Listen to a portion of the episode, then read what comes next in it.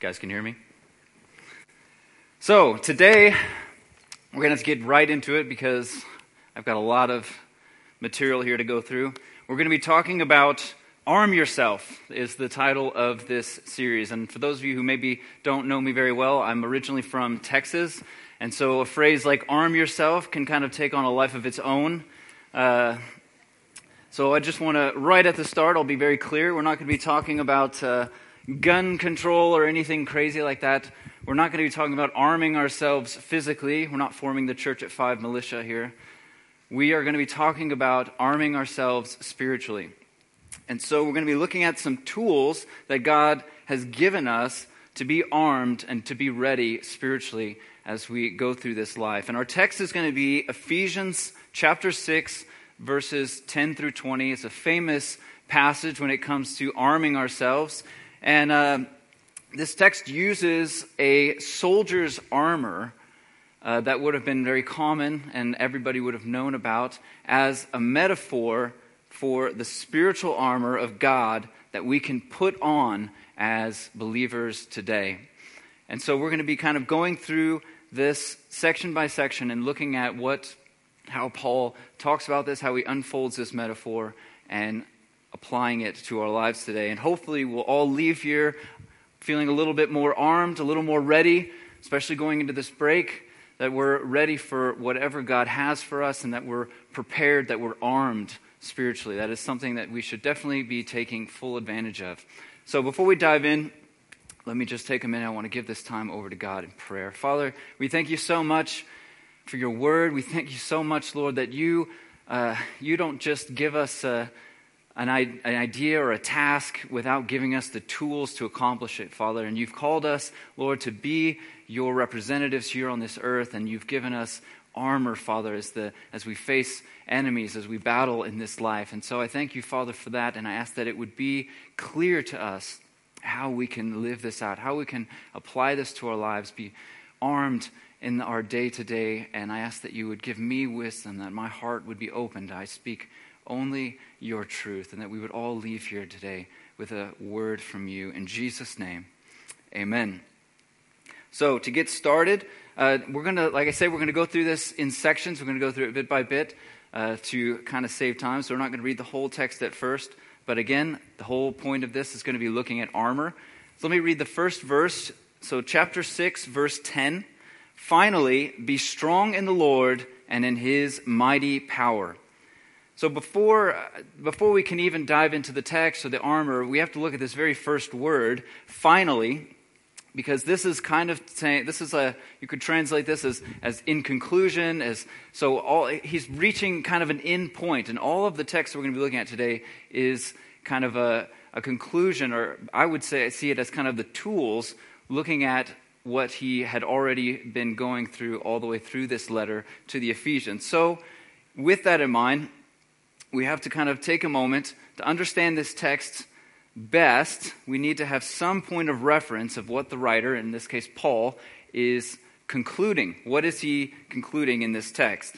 So, not, we're not going to be able to go through the whole letter, of course, but I do want to look at a few key themes that I think kind of repeat themselves throughout uh, the letter and seem to be uh, what applies most to our text that we're going to be looking at today. And one is our identity in Christ. I think a lot of the, the, the letter to the Ephesians is about our identity in Christ.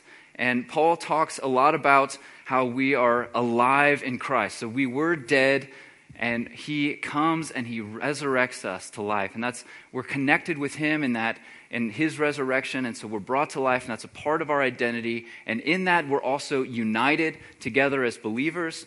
So this is a, a lot of the beginning of the book and another key part of it is his kind of practical applications of this. So he talks a lot about what, how we're alive in Christ, we're united, there's no Gentile or Jew anymore, we're all Christians, we're all believers, followers of Christ, and our identity is united in that.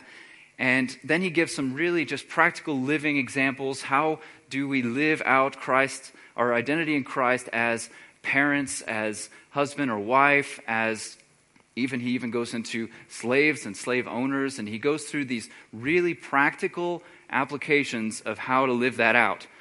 And so when our identity is found in Him, then His love and His grace and His mercy will be seen in our everyday life. And we've talked a lot about that here, and I think this is a lot of really practical stuff, stuff that you'll, you'll know, you'll be able to connect with.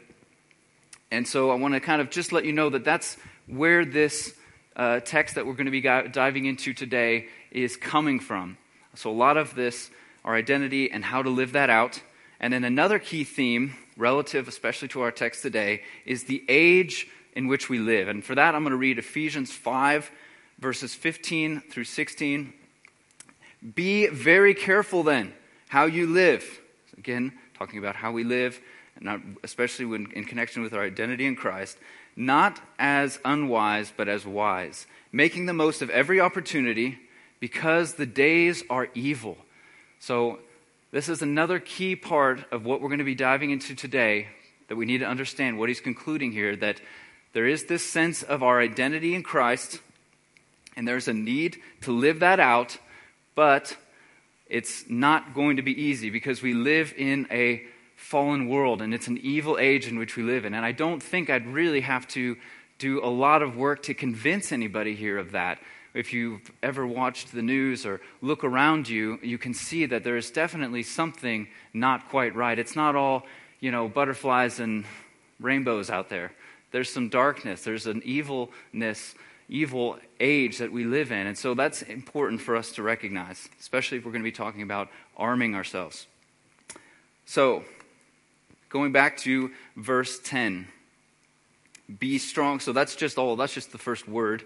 Now we'll go into the rest of the first verse. Be strong in the Lord and in his mighty power. So, this, in connection with looking at where Paul is kind of leading to in his text throughout the letter, we see that there is a calling, there's this command to be strong in this that to be strong in our identity, to be strong in the way we live out our lives, in the practical, how we live as a, as a father or as a mother, as a husband, as a wife, as a, as a worker, how we actually live that out, we need to be strong in it, but the requirement to be able to live this out is not in our own strength or our own might, but be strong in the Lord and in his mighty power. So this kind of brings us all together. This first verse, he's kind of summing up the letter, and then he's going to give us the image of the tools that we have uh, to be able to actually accomplish that, what God has given us. So, again, identity in Christ, and here's how it looks day to day in your everyday life.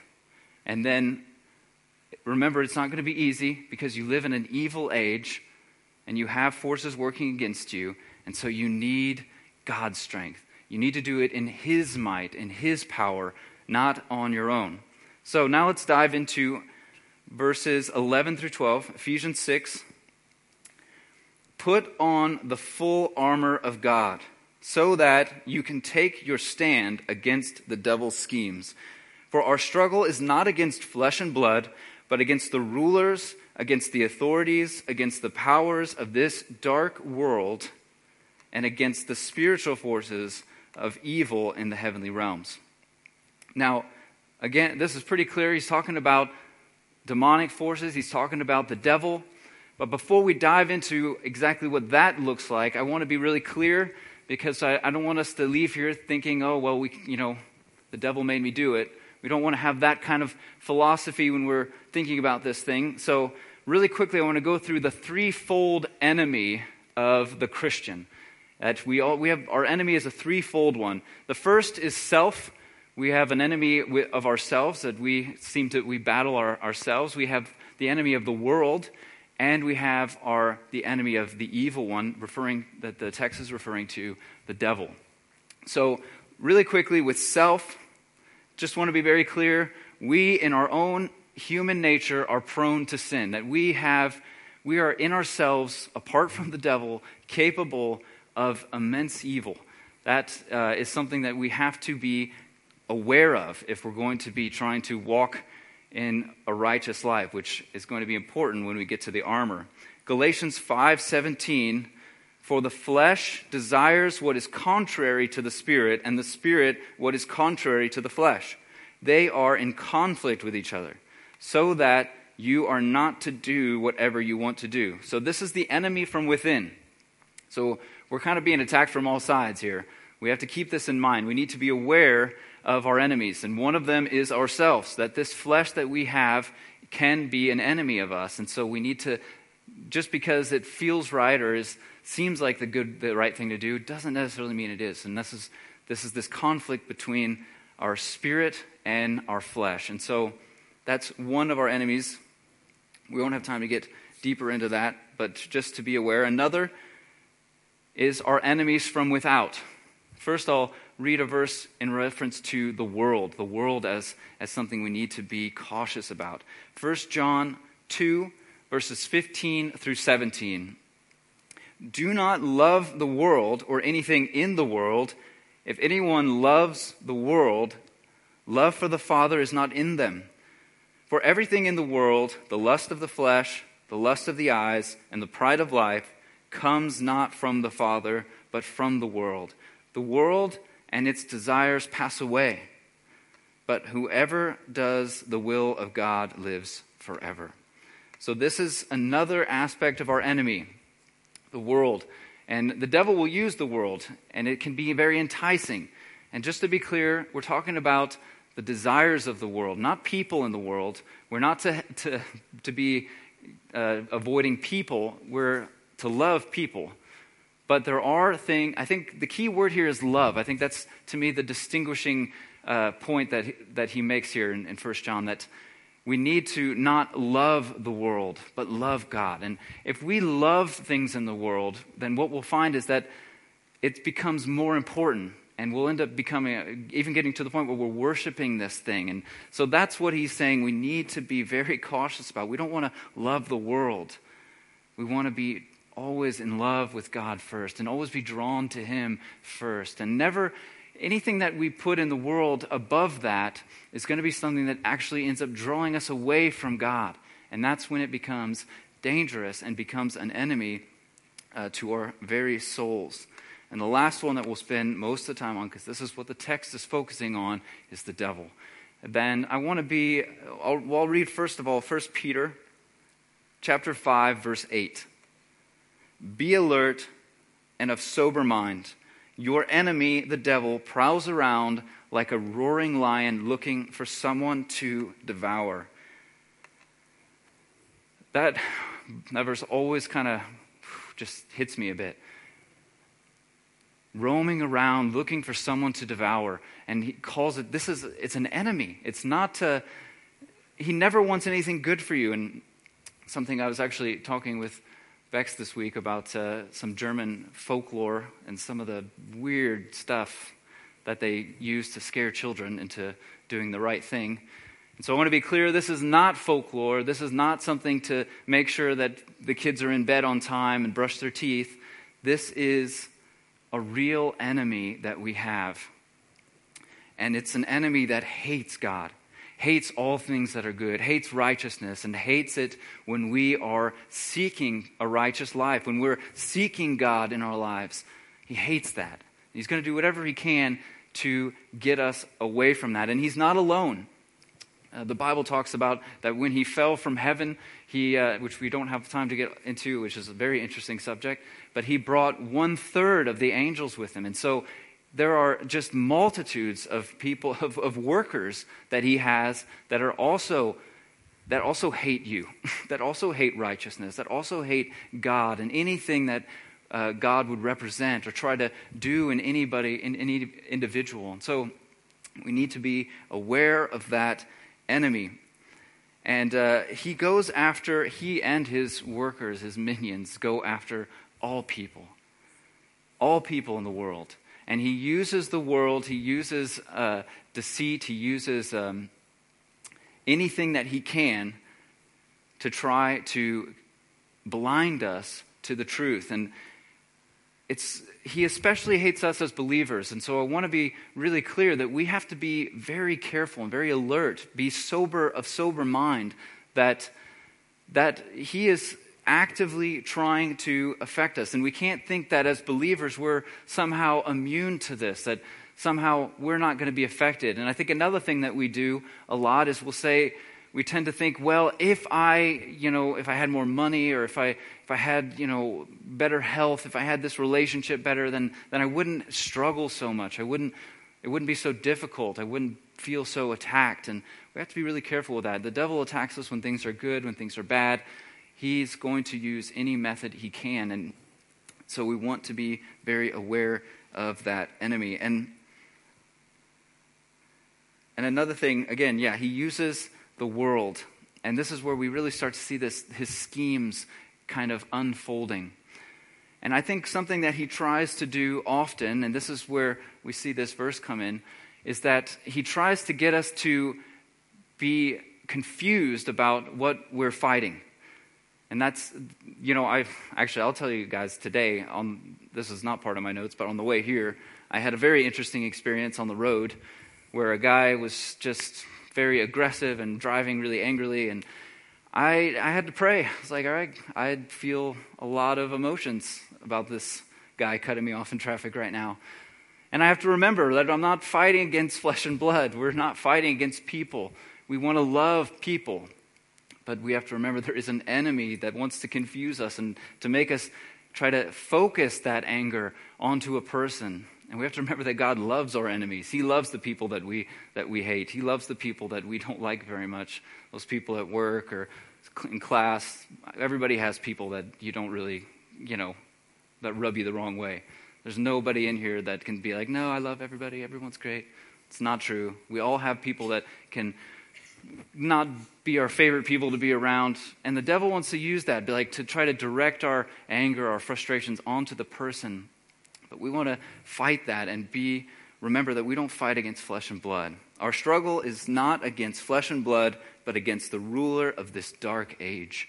He is ultimately the one that's trying to manipulate us with that. So, how do we fight the devil? We suit up. We've got to put on the full armor of God. This is just one aspect of our struggle or our fight that we have with the devil, but I think this is the best depiction that I, uh, that I see in Scripture of how we can be ready. So, Ephesians 6:13 Therefore put on the full armor of God so that when the day of evil comes you may be able to stand your ground and after you have done everything to stand. So meaning to that, that after everything that you struggle with, in the midst of the fight, you're still on your feet. And to stand is so important. It lends to this image of a soldier. I picture this, you know, if I'm kind of a movie buff, as, as a lot of you will know that have been coming here for a while. And uh, I picture any kind of movie, and especially these kind of old war movies, maybe like Braveheart. It's a good, good image, you know. And the soldiers kind of all standing in one line if one falls, it makes all of the ones around them weaker. And if you are in the middle of battle and you fall to the, to your, to the ground, you're in a pretty bad situation. You'll be easily trampled, easily overtaken. And so it's so important for us to stay on our feet. And this, therefore, is kind of making this transition between, he's saying, hey, this is, so here's the enemy you face. It's not flesh and blood. You're facing the devil. You're facing an, an evil that's beyond the person in front of you. And so, with that in mind, you don't have what it takes to defeat him. You don't have the, the, the strength in yourself. You need the strength of God. You need to do it in the might of God. You need to put on this armor. That's how you defeat this. Therefore, put on this armor. We need his strength. We're at war. The Bible refers uses a warfare a lot as an image for our, our Christianity. We're soldiers of God. And we face this real enemy that we can't defeat alone. And our strength is found in the Lord's army. In the Lord's armor. Sorry. Both work, though. And this idea of armor is, again, it's an old one. And I think, the, especially as it's, it's God's armor. And I want to give you guys just a, a little snippet, an image of, of kind of where we see this. It's a few times re- in reference in the Old Testament, but in Isaiah 59, verse 17, he put on righteousness as his breastplate and the helmet of salvation on his head. He put on the garments of vengeance and wrapped himself in zeal as in a cloak. So here we see God's own armor and this, this image of something that's put on, something that is, uh, you know, kind of not is distinguished from the person themselves. And I think that's really important for us to understand before we dive into the armor itself. That is something that we need to put on. So basically, we're not Superman. We don't have superpowers. We're more like Iron Man. We have, it's our power, our, yeah, that was, that was for you, Geo. It's the one, one guy that got it. We, it's in the suit itself. That's where our strength comes from. It's in putting this on. And so that's really important for us to keep in mind. And our, our God, our King, the Lord of Lords, gives us his own armor to face this enemy that we have. It's his enemy too and he gives us his glorious, righteous armor to face this enemy. And when we put it on, we should feel a confidence in that. So let's suit up. Let's get to the armor. We're going to go through it uh, verse by verse, starting with 14. So, chapter 6, verse 14. Stand firm then. There we see it again the importance of staying on our feet with the belt of truth buckled around your waist, with the breastplate of righteousness in place. So, our first two pieces, and I've read a lot of things about this. I don't think that there's any particular reason why he goes in the order he goes. It's not in any kind of, of individual importance. I certainly don't think that we can put any above the others in that sense. So, they're all important. Just want to emphasize that. But he starts with the belt of truth buckled around your waist. So let's look at the belt. Belt is important. I'm wearing a belt, and you should all be thankful. Belts are important. They hold things up, they keep things together. And the belts that he is referring to are even more important because the men that would have been going into battle wore a tunic, which is basically a man dress, and you don't want to have anything flying around when you're in battle. When you're out there fighting and you're in hand-to-hand combat, you don't want, you know, your dress blowing around. That's just not going to be easy. The enemy is going to take advantage of that real quick. They're going to grab it, they're going to throw you down. It has to be belted in. And so they would actually tuck their tunics in really tight, tie everything together, and then put this belt on that would kind of hold it all together. And that's really important for us to notice because this idea of putting it all together, I think of more of this kind of this trueness, like in the sense of an arrow being shot true, that this kind of truth. This is about authenticity, about living an authentic life before God. We don't want any loose ends. We don't want things kind of not really being looked after. This is about how, how are we living always? Not just when we're at church, not just when we're around certain groups of people, but are we living authentically in all areas of our lives, at all moments of our lives? In first or sorry, 2 Timothy chapter 2 verse 4, no one serving as a soldier gets entangled in civilian affairs, but rather tries to please his commanding officer. We can't be sidetracked. We can't be looking over here, looking over there. We need to have our eyes fixed on Christ. When we're alone in our room, when we're in church, no matter what group of people we're around, that our eyes are fixed on our commander, that we're not sidetracked. Our goal should be to please him, to serve him, to honor him, even when no one's watching. We want to have that belt on tight. We don't want any loose ends. We don't want anything kind of flaying around in the wind when we're in battle. And when you're in battle, when you have those secret sins, when you have those things off to the side, that's when you're going to, the enemy is going to take advantage of that. And so we don't want to have anything loose. We want to have everything tight. So, next piece breastplate of righteousness. Now, this one's this is kind of, if you don't know what that is, it's, uh, I think the most common image would be kind of the metal piece that would go here you know, that was hand hammered out. Uh, there was also leather ones and also uh, ones made of different kinds of chain. And there was different ways that this was made, but it's absolutely vital piece of the armor because it protects the vital organs. It protects the heart. You get shot in the arm, it's going to hurt, but you'll probably live. You get shot in the, in the chest, you're going to have a hard time walking away from that. And so we have to protect that, uh, and it needs to be protected well. And so, righteousness, I, I think of three different uh, explanations of righteousness that we see biblically. And I'll go through these really quick. The first is self righteousness.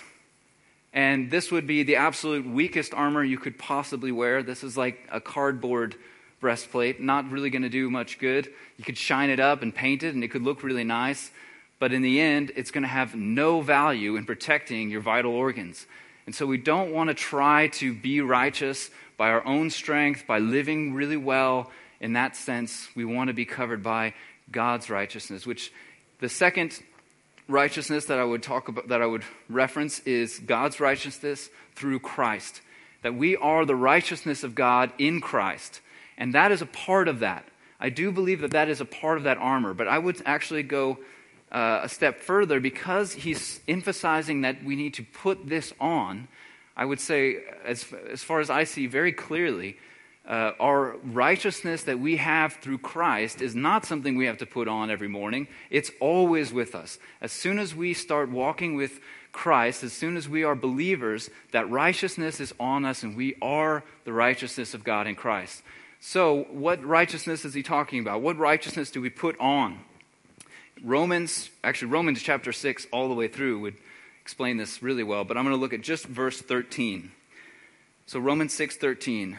Do not offer any part of yourself to sin as an instrument of wickedness, but rather offer yourselves to God as those who have been brought from death to life. So, that's us as believers and offer every part of yourself to Him as an instrument of righteousness.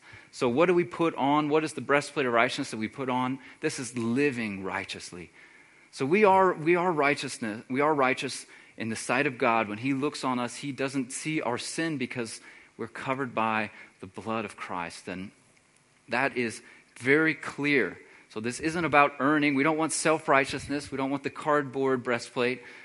We want the real thing, and that is living righteous.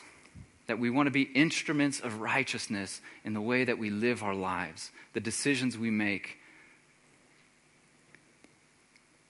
And a clear way to look at this when reference, in, in reference to how do we uh, fight the devil as he's attacking us, well, do the opposite that, of what he would want you to do. So it's a real clear protection that if the, the devil's never going to tempt you to do something good, he's never going to tempt you to do something righteous, he's never going to attack you in that way. And so, if we're living righteous, then we have this automatic protection against a lot of attacks of the enemy. Because we're not, we're not in that, that position where we're having to make a really hard decision in the heat of the moment, because we're not in that position.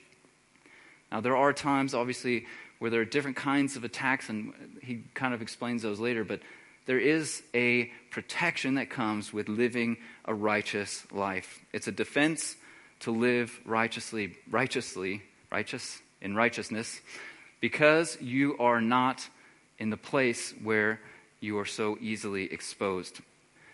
Ephesians chapter 6, verse 15. And with your feet fitted with the readiness that comes from the gospel of peace. So this is about this is our boots. Need your shoes. It would have been sandals, but I like boots better. And uh, anyone who's ever been on any kind of long hike in, Freiburg, it's pretty common. Shoes are really important. You need good shoes. You want to have good shoes wherever you go. I'm, I climb a lot, and climbing also very important. Different kind of shoe, but shoes are very important uh, and make a huge difference in your ability to stand. So, we want to have good shoes. And this readiness is about being ready to proclaim the truth of the gospel, being ready to share the truth of Jesus. It's that simple. That is what our shoes are. Because if shoes are, if we know that shoes are important and an uncomfortable pair of shoes can make a horrible day and a good pair of shoes can make things go well, how much more in battle? When you're in battle and you're facing the enemy, to have good shoes. And the key to these shoes is the readiness. Because the devil is pushed back as we are ready to share the gospel always having it at hand, always ready to speak that truth. 2 Timothy 4 2. Preach the word, be prepared in season and out of season, correct, rebuke, and encourage with great patience and careful instruction. Be ready to share the word of God, to be ready to share your testimony about Jesus Christ, how he's worked in your own life, and just have that truth. Know it, and always have it ready. Shoes also enable us to stand firm even on uneven or rough terrain. When the ground is uneven, when things are unstable, when we're in the midst of, of kind of a, a rough time in our lives, this readiness to share the gospel is always going to be, I think, a light and an inspiration and helps us to be moving forward. The devil is always going to be ready. He's ready too. And so we, as we need to be ready to move the gospel of Christ, always forward, always taking new ground for the kingdom of God, which simply means loving people. Doing, putting yourself in positions where you can love people and you can share that truth with them. We're not, we're not uh, out there trying, we're not trying to force anybody. We're not trying to, you know, make someone understand the truth. We want to always be ready to speak the truth. And we, as Peter says, we want to always be able to do it in love in a loving way that they see the love and their love attracts. We can't force anybody with anything else, but we can draw them in with that truth with love. And that's what we want to be ready to do, and that is the boots of the preparation of the gospel of peace. Verse 16 In addition to all this, take up the shield of faith with which you can extinguish all the flaming arrows of the evil one. So, shield of faith, really important. And moving a little quicker, the thing that's really interesting about this is the is you know if an enemy shoots you with an arrow and you hold up your shield or it hits your armor, you've you've made it. But if the if it's on fire, then you have a whole new problem to deal with. And so these what what are the fiery arrows? To me, these are clearly carefully made, designed attacks for you, for your situation, for your insecurities, your problems, the things that he can, he's going to be looking for a hole that he can get an arrow in. And he's going to design it in a way that even if it doesn't penetrate, it still has an effect. It's still going to burn. It's still going to hurt. It's still going to affect you. And these are dangerous. But we have a shield of faith. And that shield of faith doesn't just block the arrows, it puts them out, extinguishes that flame immediately. So if the fiery arrows are these specially designed attacks that the devil uses to try to really get to us and affect us, which can come at, I, I believe they come a lot of, in times of fear or when we're feeling small or insecure. There's going to be attacks of fear, of loneliness, of doubt, unbelief, anger, jealousy. And also, he might attack you when things are good with pride, the pride of life, the lust of the eyes, the lust of the flesh, as we looked at earlier. So his attacks are different for each of us, but they are strategic a lot of times. But we hold up the shield of faith, we're protected, the fire is extinguished, but faith in what? What are we having faith in? We have faith in God's promises. Because just like his arrows are specifically designed, God has promises specifically designed. You know, some fire you don't want to put water on. Some fire needs dirt, and some fire needs water. And God's promises are so abundant in Scripture. When we stand on those and we hold them up, it doesn't just keep that dart from hitting us, it extinguishes the flame. I think for me personally, one that I, I go to a lot that we can all kind of stand on is, again, the righteousness of God in Christ. When I feel like an attack of, you know, who are you? What are you doing? You know, you're not, you're worthless, or any attack like that, we can, I'm the righteousness of God in Christ. That just puts that out, has no effect. Another one, if you're feeling pretty much any other attack, we can stand and say, wait a minute, no, I, I have the Spirit of God in me, which is producing good fruit. And that fruit is the fruit of the Spirit, which is love, joy, peace, patience, kindness, goodness, faithfulness, gentleness, and self control. Got it, all nine. And so I can stand on that promise. Wait, I, I know that these things are being formed in me. And then immediately that dart is just, it's out. So we can stand on these promises. That is our shield of faith. And when we do, again, they have no lasting effect. It's, you, you can still get hit with them. I'm not saying that you're not going to have like a moment where you're maybe jolted, but when we immediately uh, apply those promises, then we won't see that burn that we do when we don't. Verse 17 Take up the helmet of salvation and the sword of the Spirit, which is the Word of God. Helmet of salvation, really quickly, this is your salvation. This is that you are a child of God, that you are saved, covered by the blood, that you are the righteousness of God in Christ, and you have this relationship with God through Christ's work in you.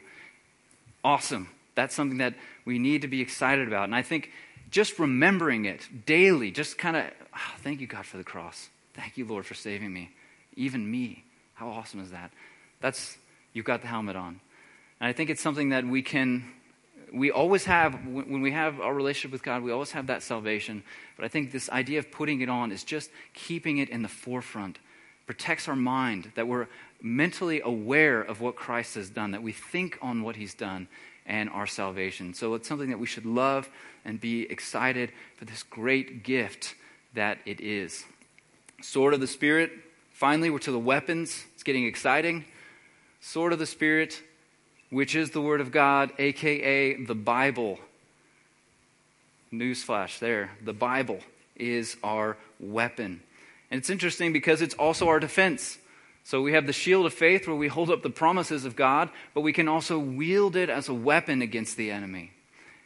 We can also be on the offense. And we see a really great example of this, I won't have time to get into, of, of Jesus as he's in the desert and he's being tempted by the devil. And with every, with every attack, he counters with an attack.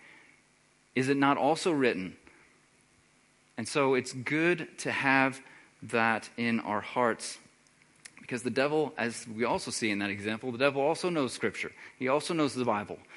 And so we want to know our weapon. You know, you can't uh, store it in the, in the closet and take it out every now and then. We want to know that weapon, have it at our side, you don't want to run into battle without it.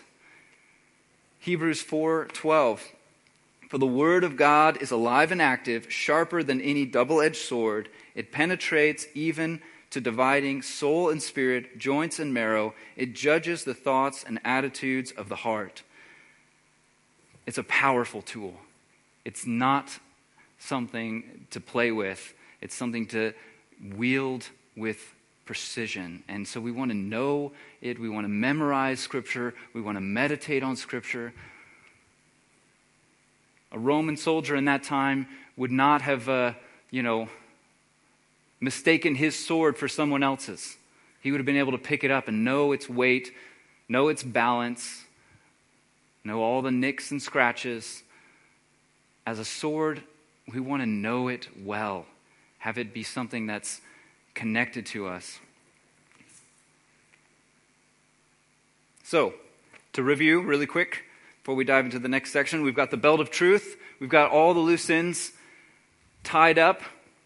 We're living authentically before God. We've got our breastplate of righteousness, not self righteousness, not a cardboard breastplate. We've got a steel, heavy duty one as we are covered with God's righteousness because we are righteous through Christ's work, but also living a righteous life. We've got our boots. We're ready to spread the word. We're ready to go where He sends us and to uh, speak to those that He calls us to speak to. We've got the shield of faith where we're protected on, and we can stand on the promises of God that extinguish any flame that would try to get to us. We've got our helmet of salvation that we think on and love and meditate on, and we have the sword of the Spirit, our offense against the enemy. And all of this is good gear to have and should be put on daily, not just sometimes, daily. And I know it's, it's so easy, I think, for us to say, well, you know, I don't need my breastplate today. It's heavy. You know, I don't want to live righteous today. I don't need the sword and the shield all the time. Do I really need to know the Bible? It's so important that we are, and I love that going back to uh, Peter, who says that we need to be sober minded. We need to be ready. The enemy's out there, he's looking for someone to devour. And so don't be caught napping. Don't be caught without your sword, without your shield, without being fully armed. It's so easy to neglect these things, but I encourage you, challenge you to put these on daily. So, finishing in through the rest of our text, uh, this armor is crucial, but it's not the only thing that we have at our disposal. It's not our only weapon, it's not our only tool. In Ephesians, back to Ephesians 6, verse 18, and pray in the Spirit on all occasions with all kinds of prayers and requests. With this in mind, be alert and always keep on praying for all the Lord's people. Now, the importance of prayer cannot be understated. We could go on and on for a couple more hours on the importance of prayer and how to apply that importance to our lives. But quickly, in line with this soldier view, prayer is also like a weapon. It's something that we can, we can always call on God for backup, for support, call in the airstrike. It's important to be constantly in prayer and know that we are never standing alone. We can always call on Him, we can always ask Him, and that not only can we, but we should, not just for ourselves, but for one another, for all believers, he says, that we should be alert in this.